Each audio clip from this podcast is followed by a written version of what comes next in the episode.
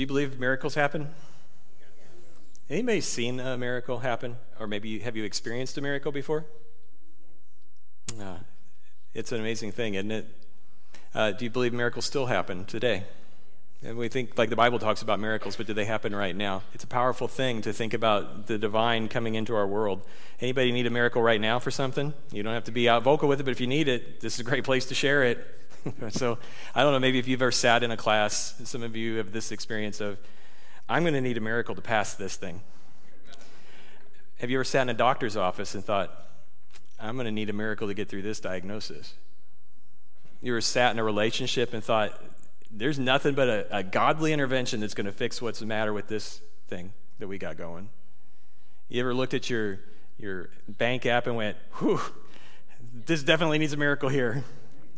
So many places and so many stages in our lives, so many times, I think everybody, whether you believe in miracles or not, you've had that experience that says, I'm going to need some help that's bigger than me. I'm going to need a force outside myself. I'm going to even need, maybe you don't even believe in God at this point in your life, but you say, I'm going to need something bigger, some divine intervention. If there is a God, I need him right now.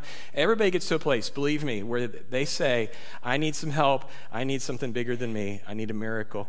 And uh, I appreciate, I believe in miracles. I believe that God has done things that you can't just explain in any normal way. I believe that He continues to do them, but I respect that not everyone does. So if you're watching online or if you're here in the room right now and you don't necessarily think these things happen, it's okay. Uh, you're still welcome here and we can agree to disagree. I hope that you'll just keep an open mind as we go through this new series that we're starting.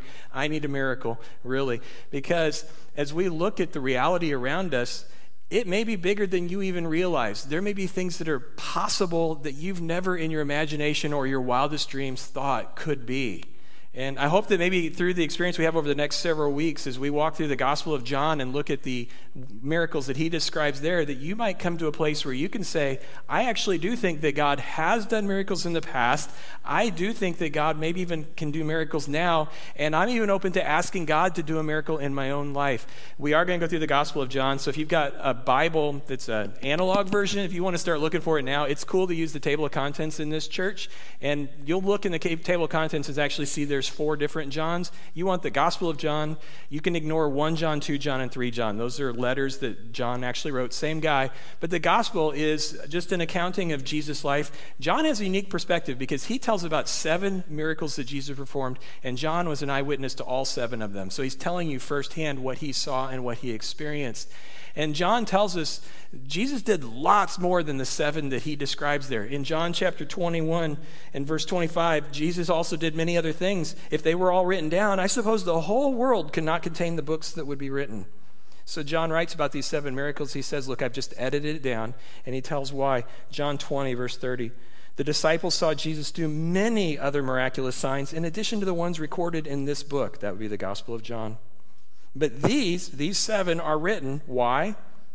So that you may continue to believe that Jesus is the Messiah, the Son of God, and that by believing in him, you will have life by the power of his name. I want you to think about this for a second. John tells us there's a reason why Jesus did miracles, and it may not be what you think. Why did Jesus do miracles? Why would you want a miracle? I'll tell you why I want a miracle. I need help. I need help right now. That's the purpose of the miracle getting me out of a tough situation, getting me somewhere where I'm healthier or happier or delivered. And John says there's a bigger thing going on here. The miracle is actually something more than just a fix for your situation that you have no solution for, though that is great and that's immediately what it does. John said, What was it? It's actually a sign. And we understand signs. But what does it do for you to think about, I need a miracle, and God says, I'll give you a miracle, and it'll be a sign to you? We can't live life without signs, right? When you go on vacation and you, are like standing in front of uh, like a historical building or a location, you read the sign and it interprets what you're seeing. It tells you why this is significant. Uh, maybe you're driving, you can't drive without signs. Though people in Missouri tend to drive as though signs don't exist. What stop sign? I didn't see it. But the signs are there, they tell you where you're going. And so John says, Here's why I've given you these seven miracles that I'm telling you about that I saw with my own eyes, things that I heard with my own ears. Jesus, whom I touched with my own hands, did these things. and they were signs. And they were bigger than just a momentary miracle where it, it went beyond the laws of nature and physics and he did something extraordinary. It was beyond that. It was a sign so that you will know who Jesus is. And he's telling us 20, you know, 2,000 years later, 20 centuries later, it's for us as well. This is a sign. This is who Jesus is. This is what he's capable of. This is what he would like to do for you. He's pointing you to God. Now, as we go through the miracles through this series, I hope that you'll be engaged. I hope if you're watching online, you'll keep watching online, and we'll just all together discover what is it that we learn? What does it point us to? What could we experience today if we'll just simply have the faith in Jesus to ask Him for a miracle? I want to start where John did. John chapter 2, the first miracle that Jesus ever performed was actually at a wedding. You may be familiar with this one. This is kind of a uh, somewhat famous story because of the miracle that Jesus did. I'll just go ahead and read it for us. It's on the screen. Uh, if you have a Bible app on your phone, cool thing. If you just point the camera toward the QR code on this, up on the wall behind me, uh, you, it'll open your Bible app right to the scripture. So, John chapter 2, verse 1 says, The next day there was a wedding celebration in the village of Cana in Galilee. And Jesus' mother was there, and Jesus and his disciples were also invited to the celebration. And, verse 3, the wine supply ran out during the festivities. So, Jesus' mother told him, They have no more wine. Dear woman, that's not our problem. My time's not yet come. But his mother told the servants, Do whatever he tells you. Well, standing nearby were six stone water jars used for ceremonial washing, and each one could hold 20 to 30 gallons. And Jesus told the servants, Fill the jars with water. And when the jars had been filled, he said, Now dip some out, take it to the master of ceremonies. So the servants followed Jesus' instructions. When the master of ceremonies tasted the water that was now wine, not knowing where it had come from, though of course the servants knew, he called the bridegroom over. A host always serves the best wine first, he said. Then, when everyone's had a lot to drink, he brings out the less expensive wine. But you've kept the best till now. And this first miraculous sign at Cana in Galilee was the first time Jesus revealed his glory, and his disciples believed in him. Amazing story. Water became wine. 180 gallons of water became wine that doesn't just happen. H2O, if you let it sit for a million years, is not on its own going to become ethanol and glycerol or whatever, you know, all the phenolic compounds, whatever it is that goes into making wine. It doesn't just happen without divine intervention. This something miraculous happened. They ran out of wine at a wedding. Jesus got involved because his mom said something, and there suddenly was like 700 bottles of wine worth right there. Speaking, can we just go ahead and start there? Uh, an understanding what happened that day because I have a feeling if I don't address a couple of elephants in the room, some of you are going to have a really hard time listening to me for the rest of the message. Number one, did Jesus get invited to a party where there was drinking? Yes. He went to a wedding celebration and there was alcohol flowing. It was wine. And uh, you think, well, is you may not want Jesus to be there at that party, but he was there. In fact, Jesus was a normal, he's God from heaven, became a normal human being, did all the things normal people did. He had family, so that means he went to family birthday parties. He got invited to weddings, he got invited to dinner. One of the accusations that was hurled at him from the hyper religious people of his day was that Jesus ate too much and drank too much. And worse than that, it's who Jesus chose to associate with while he was eating and drinking. Like, you hang around with sinful people, and you, you know, these people are prostitutes and tax collectors and sinners, to which Jesus would say, It's not the healthy who need a doctor, but the sick. I'm just hanging around the people who need me the most. You guys need me too, you religious people. You just don't want to admit it. So Jesus absolutely went to this party, this wedding celebration. There was a wine flowing smoothly there. And uh, you look at what Jesus did. I like what Pastor Tim Harlow says. He says, It seems to me as I read the Bible, if I'm going to follow the example of Jesus, my goal in life is to irritate religious people and get invited to a lot of parties. What would Jesus do? There we go. So I don't know what your mental image of Jesus is, if it was formed by some TV show you saw or some joke that somebody told you. Jesus was a real person, and the people who knew him best said Jesus is the kind of guy who got invited to parties. And it wasn't that Jesus compromised any of his morals, he had absolute integrity. The man never sinned. The man never did anything wrong, but as Andy Stanley, the pastor, famously says, uh, people who were nothing like Jesus liked Jesus. He had a way of being in a place, in a situation, not compromising, able to tell the truth, but he didn't make it weird or awkward for anybody who was not quite clear yet about what it meant to follow God. He went places and he told people the truth and he invited them to come home to God and they wanted to come home to God. They wanted to be better people because they were with him. And Jesus didn't make it weird in the meantime. You know, something as a pastor, I'm not at all ashamed to be a pastor. I'm happy that God called me to do what I do. But when I meet new people, I don't try to tell people right up front that I'm a pastor. I don't lead with that. And I inevitably inside I'm cringing when the question comes in. So what do you do, Brian? Oh, I'm a pastor. And inevitably, I see the look on the person's face. Their first thought in their head is, oh no, did I cuss in front of him? He's a pastor. I said, oh no, it's okay. And they're like, I didn't know you were a priest. Well, I'm not. I'm not Catholic. Oh, okay, you know, Pastor Brian, Father Brian. No, I'm just Brian. So, look, feel free to invite me to whatever you got going on. I promise I won't kill your party because uh, you know, I learned that from Jesus. There's a way for us to be who we are and to enjoy life and not compromise. So, that's, uh, and, and, and really, my goal as a pastor has always been when I was a student minister or now when I'm with you all as adults and, and older young people, I just want to help you find Jesus. I want to help you move closer to God. I don't judge. We don't judge each other here. We accept each other while we're changing. We'll figure this all out. We'll enjoy the good things that God's given us, which is the other elephant in the room that I need to address. And what I'm about to say, for some of you, you're going to be like, I have no idea why you're saying this. And it's okay. For the next 30 seconds, you can ignore everything I'm about to say. But some of you, like me, grew up in Sunday school being taught that Jesus changed water to Welch's grape juice. And that's not what it says. And I'm not trying to be offensive, but Clearly, Jesus did something here that everybody understood was wine. Was wine different back then? I don't know, but he did it. And I'm saying this as a pastor who has had a front row seat to seeing what alcohol and the abuse of alcohol, addiction to alcohol has done to people's lives. I get it. I've seen it in my own family, I've seen it with friends, people I care about. I've helped people and seen people walk out of it with Jesus' help. And a lot of us have stories that include alcohol uh, in a good way, and some of us, and maybe a lot of us, have stories that include, like, it's not necessarily been a great thing in my life. Having said all that, I also understand that the Bible just says to a Christian, don't get drunk on wine. That's Ephesians uh, 5.18. Don't get drunk on wine. It leads to bad behavior. It leads to debauchery. Instead, be filled with the Holy Spirit. But Jesus clearly did change water to actual wine. And if he wanted to go on the record and say, I don't want you guys drinking, this was a perfect opportunity. His mom says they ran out of wine, and Jesus could have looked at her and said, Mom, I know what you're asking, but I'm not doing that. They've already had too much to drink. And if I make more, it's going to be really good, and they're going to drink it all. And then Uptown Funk's going to come on, and people are going to be dancing on the tables and doing the chicken dance, and there's people in the back hall making poor relational choices. So I'm just, none of that is here. And John would have told us if it was. So all I'm saying is let's just be mature. If you have a problem with alcohol, don't drink. If you are not 21, definitely don't drink. It's illegal and your brain's not cooked enough yet. You're so susceptible to addiction when you drink before your mid 20s. So just, you know, and if you have a conscience issue with it, certainly don't. Uh, but let's just go ahead and agree that we want to say the, what the Bible says and then just kind of be quiet where the Bible doesn't speak. And so Jesus did change wine to, water to wine that day. And uh, as I think about this, um, this miracle, it, and if you're at all familiar with the Bible, you know Jesus did other miracles, right?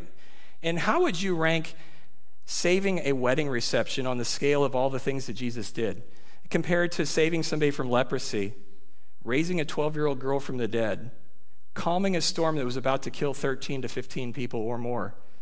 It doesn't seem like a big deal to me, right? Come on. Wine gone, people gone. What's the big deal here? Culturally, this was actually pretty embarrassing for a couple and for a family. People had expectations 2,000 years ago when you come to one of these weddings. The thing could last for a week. And people brought expensive gifts, and they expected a nice reception in return. And Cana was not a big city, it was a small town. You know how small towns are. Everybody talks, and they have long memories.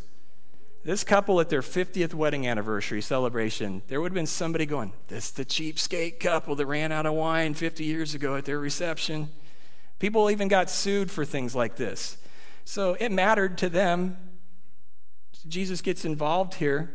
I don't know, to me, this miracle just seems like it's a miracle about expectations. The people who showed up at that wedding had some expectations. I'm sure the bride and the groom and the parents of the bride and the groom had expectations. They'd envisioned what they wanted to be.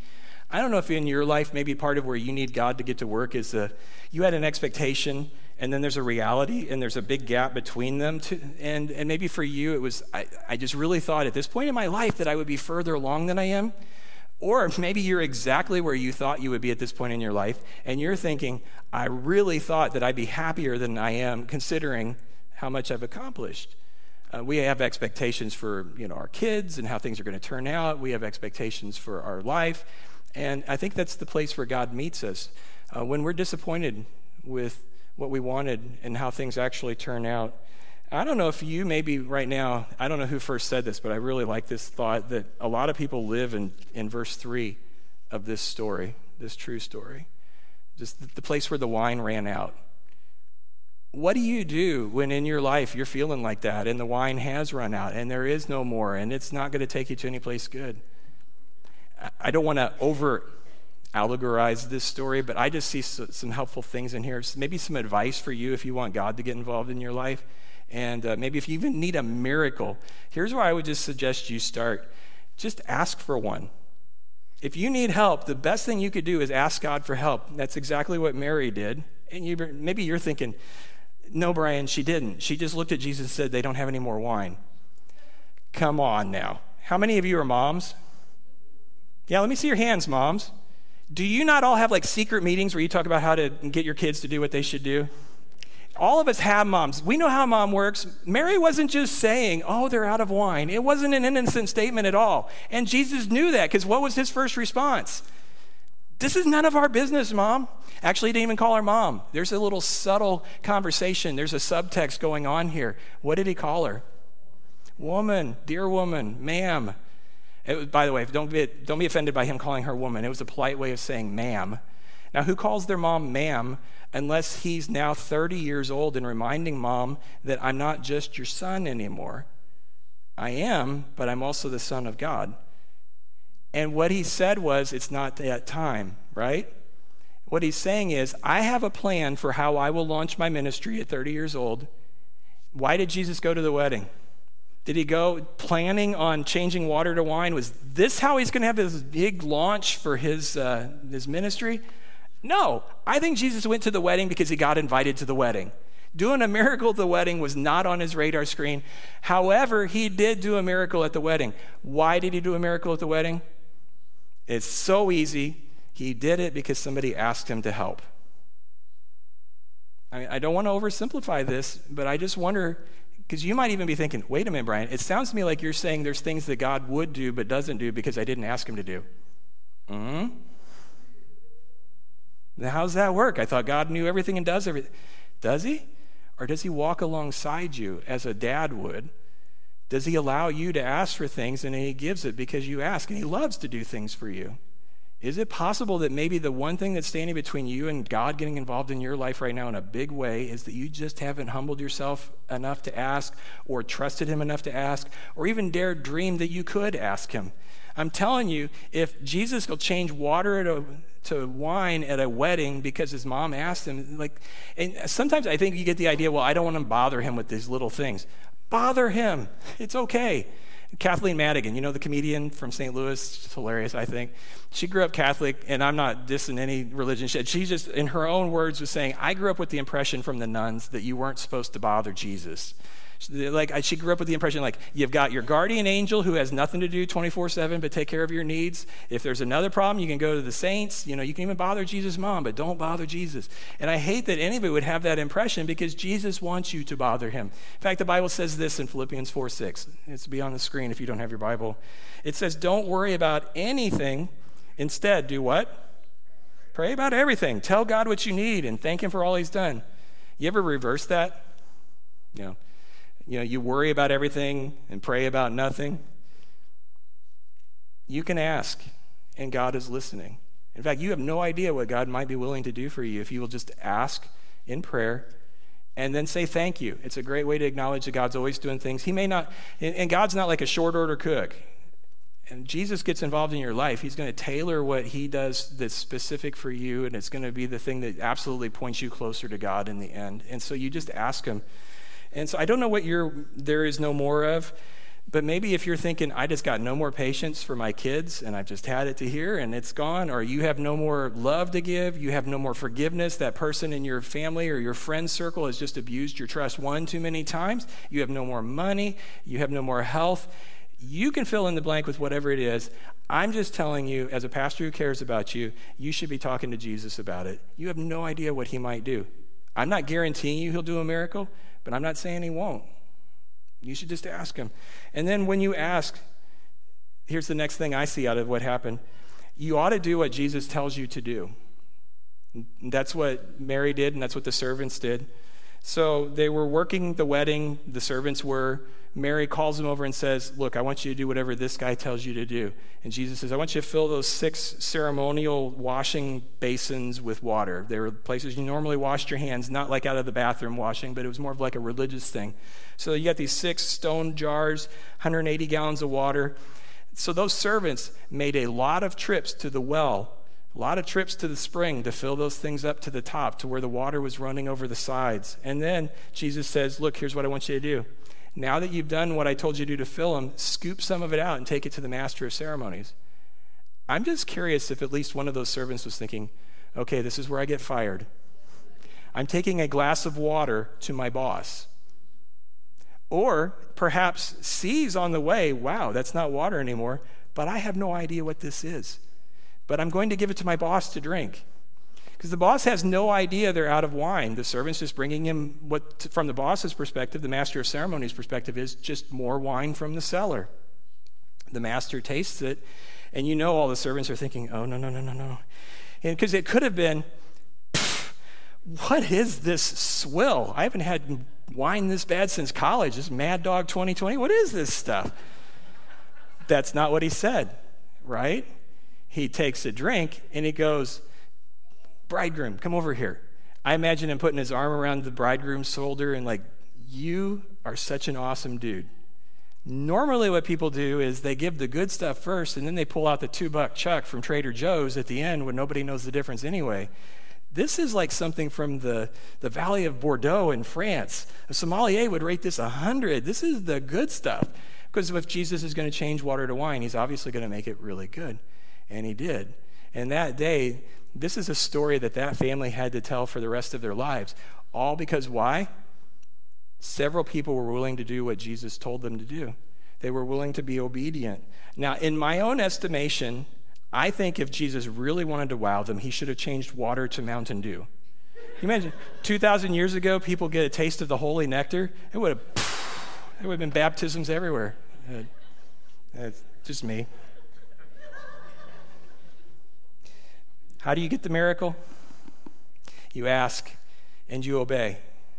I like what Jesus said three years later. Those disciples who were at the wedding that night, they saw that. They had just started following Jesus. It was Peter, Andrew, James, John, uh, Bartholomew, Philip, I think, maybe Nathaniel. I don't know if all 12 of them were there, but the ones who were there never saw Jesus the same again. Three years later, they're in an upper room in Jerusalem sharing one last meal the night before Jesus died, and they've got bread and they've got wine. And Jesus says these words to them John 14, 21. Those who accept my commandments and obey them are the ones who love me. And because they love me, my Father will love them, and I will love them, and I will reveal myself to them. And I look at how much it matters to Jesus that we actually take him seriously enough to do what he says. And I think, why do I miss this? So many times I am so guilty of just thinking that I can do what Jesus wants me to do when it's convenient for me. Do you ever do that? You know, isn't really a good time. Or maybe this feels a little bit awkward right now. Maybe I can get to this later. Can we circle back around to this when it's a better time for me? And Jesus looks at us like, no. And I think it was in Luke chapter 6, 46, Jesus just looked people in the eye and said, why do you call me Lord, Lord, and then not do what I say? Makes no sense to me. You say I'm the boss, you say I'm Lord, but you don't trust me enough to actually do what I'm advising you and telling you to do? And I know from Jesus' perspective, it just looks ridiculous. The one man in all of creation and all of the universe, the, the, the man who is God, looks at us and says, I absolutely know exactly what you should do right now. And I'm so wise I'm also so good. I'm never going to tell you to do something that's not good for you. Why would you ignore that? Why would you say, I think I know what I'm going to do, and I'm just not going to do that right now? It is always in your best interest to do what Jesus is putting on your heart to do next. It, it's never going to get better the longer you wait. The moment to obey Jesus is the moment you realize that he's calling on you to do something. And I've watched this play out so many times. What happens is, as time goes on, You're hearing the voice of God, but it gets quieter, and you're thinking, well, I guess he changed his mind about that. And what's just happening is you're just getting better at ignoring God. And that's a dangerous place to be. You don't want to do that. Is it possible, just asking you, between you and God and, and me, is there something that Jesus is asking you to do that you're just kind of pushing to the back burner and hoping that he forgets? That it's just not a good time, or you just don't want to do it? Maybe it's a little embarrassing. Maybe it's a little humbling. Maybe it's just uh, more than you think you can do. I got news for you. By the way, it is absolutely more than you can do on your own, but you're not on your own. And he's going to help you. He's not only good, and he's not only Lord, he's powerful, and he's on your side. Why would you turn away from that? If you need a miracle today, this one last thing, you should ask for it and you should do what Jesus says and you should put your trust in him. Which is, remember, as John told us in John 21, the whole purpose, or I'm sorry, John 20, he said, like, the reason that I'm telling you about these miracles and the reason Jesus did those miracles was not just the miracle itself, it's the thing beyond the miracle. I'm trying to tell you who Jesus is, I'm trying to point you to the eternal life that he holds in his hands. Because think about this as, uh, as John 2.11 points out so clearly, the miraculous sign at Cana in Galilee was the first time Jesus revealed his glory, and his disciples believed in him. They, they went from just being respectful of Jesus before they went to that wedding to being in awe of him. They saw him in a completely different light, and that only increased as they saw more and more miracles. They're just, who is this man? And, and he wants to do so many things in their lives he wants to do so many things in your lives. He wants us all to see a bigger picture than the one we're looking at now. Because in the moment when you need something desperately from God, all you can see is that problem in front of you. And you do need God, I agree. But He wants you to see beyond that because I'm not trying to be offensive, but all the miracles in the Bible were temporary fixes, weren't they? Just follow me here. 700 bottles of wine. Did they not eventually run out of that wine? You know, later in John 11, Jesus raises one of his best friends from the dead. The guy had been dead four days, Lazarus. Did Lazarus not die again? When Jesus calmed the storm and it went from storm that could kill you to calm in a moment, does it not still storm on the Sea of Galilee in Israel today? you might have an amazing story. I ask you me, have you experienced a miracle in your life? That may have been an amazing thing, but was that the end all be all for you? Or have you continued to maybe have some problems and difficulties in your life? Is it possible that the miracle you need in your life is more than just the miracle? I hope you get a miracle. I will pray with you to get a miracle, but is there something bigger than that that God wants you to see? Because this world is a broken place and we are broken people. You guys know that. I do not have to just watch the news for 30 seconds and you get it. This is not how it's supposed to be. And God is fixing it. And it gets so easy in the midst of it all to forget that God actually is fixing it. And the miracles are momentary glimpses where the curtains part and you see the future. And it's getting better. And it's going to be okay. There's going to come a day when you don't need miracles because the things we call miracles now are just normal life. And nobody dies and nobody gets sick and nobody hurts each other anymore. That's what we're going toward. And the miracle that you need most of all is not the thing that you think uh, is right in front of you. The miracle you need, first of all, is for God to change your heart. Because when you're outside of Christ, default for every single human being who's ever lived is dead, spiritually dead, lost, far from God, and He wants to change that. And the greatest miracle he ever could do is to change your heart and to give you eternal life so that on that last day when Jesus returns and every single person who's ever lived stands before him, that you're in the life to come, that you are a part of eternal life. I don't want you to miss that. I don't want your friends to miss that. I don't want anybody who's watching this to miss that. So that's the miracle that we're aiming for.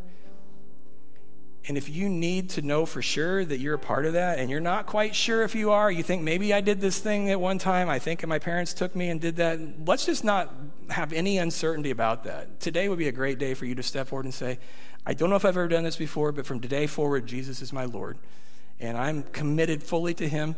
And I'm going to go public with my faith and be immersed in water and baptism and just call in the name of the Lord to save me. And the miracle that you walk out of here with today is you got eternal life. And it starts today. What is this, March 6th? March 6th, 2022. Your eternal life starts today. And nobody can take it away from you. Something we do here at Connection every week is we share communion, which is a really cool thing. Uh, we, we do what Jesus said to do. That night before Jesus died, when he was in that upper room with his closest disciples, he took bread and he took wine and he, he gave it to him and he said, this, is, this bread's like my body. It's broken for you. I want you to, to do this to remember me. And take, take this wine and do that to remember me. Today, we do like so many Christians everywhere we do. We share communion to remember Jesus. We have bread. We actually have Welch's grape juice, so it's not wine. But we're doing what Jesus said. If you're watching online, you can start grabbing your communion stuff as well. Whatever you got will be fine. Just the most important thing is that we remember Jesus and that everything he's calling us to is real. So there's this wonderful prophecy from Isaiah. Isaiah was alive 700 years before Jesus, but he got a glimpse of what Jesus' life would be like. And for us, this is even cool. Isaiah saw a glimpse of our future as well. Some of the things he's talking about in this verse I'm about to read haven't even happened yet. Listen to this Isaiah 25, 6. In Jerusalem, the Lord of heaven's armies will spread a wonderful feast for all the people of the world. It will be a delicious banquet with clear, well aged wine and choice meat. There he will remove the cloud of gloom, the shadow of death that hangs over the earth. He will swallow up death forever. The sovereign Lord will wipe away all tears. And in that day, the people will proclaim, This is our God. We trusted him and he saved us. This is the Lord in whom we trusted. Let's rejoice in the salvation he brings. I invite you to do that right now. I'm going to pray and then we'll share communion together. Let's pray right now. Father, I am so thankful that in your love, you gave your only son, Jesus, for us. Jesus, thank you for coming here and living this amazing life, showing us the way to the Father, doing great things that we could never do for ourselves. Some of us, maybe all of us right now, you see our hearts. We just need you in ways that is just beyond our own ability to, to handle. And we just ask for you to step forward. And if there's anyone here right now, Father, who needs something miraculous, if it's your will and you're able, and, and you're willing to do it, just please make that thing happen. And in the end, we'll give you glory, we'll give you thanks. And the times when you, for whatever reason, don't step forward and do a miracle, we still, we want to trust you, and we do. And we, as we share this communion together, will you help us remember just how much love you have for us, how much you want to do for us, the future you have in store for us? Help us to be mindful of one another as we share this communion as well. And I pray in Jesus' name. Amen. If you are a Christian, whether you're a member of this church or not, we welcome you to go to any of the stations around the room and get communion.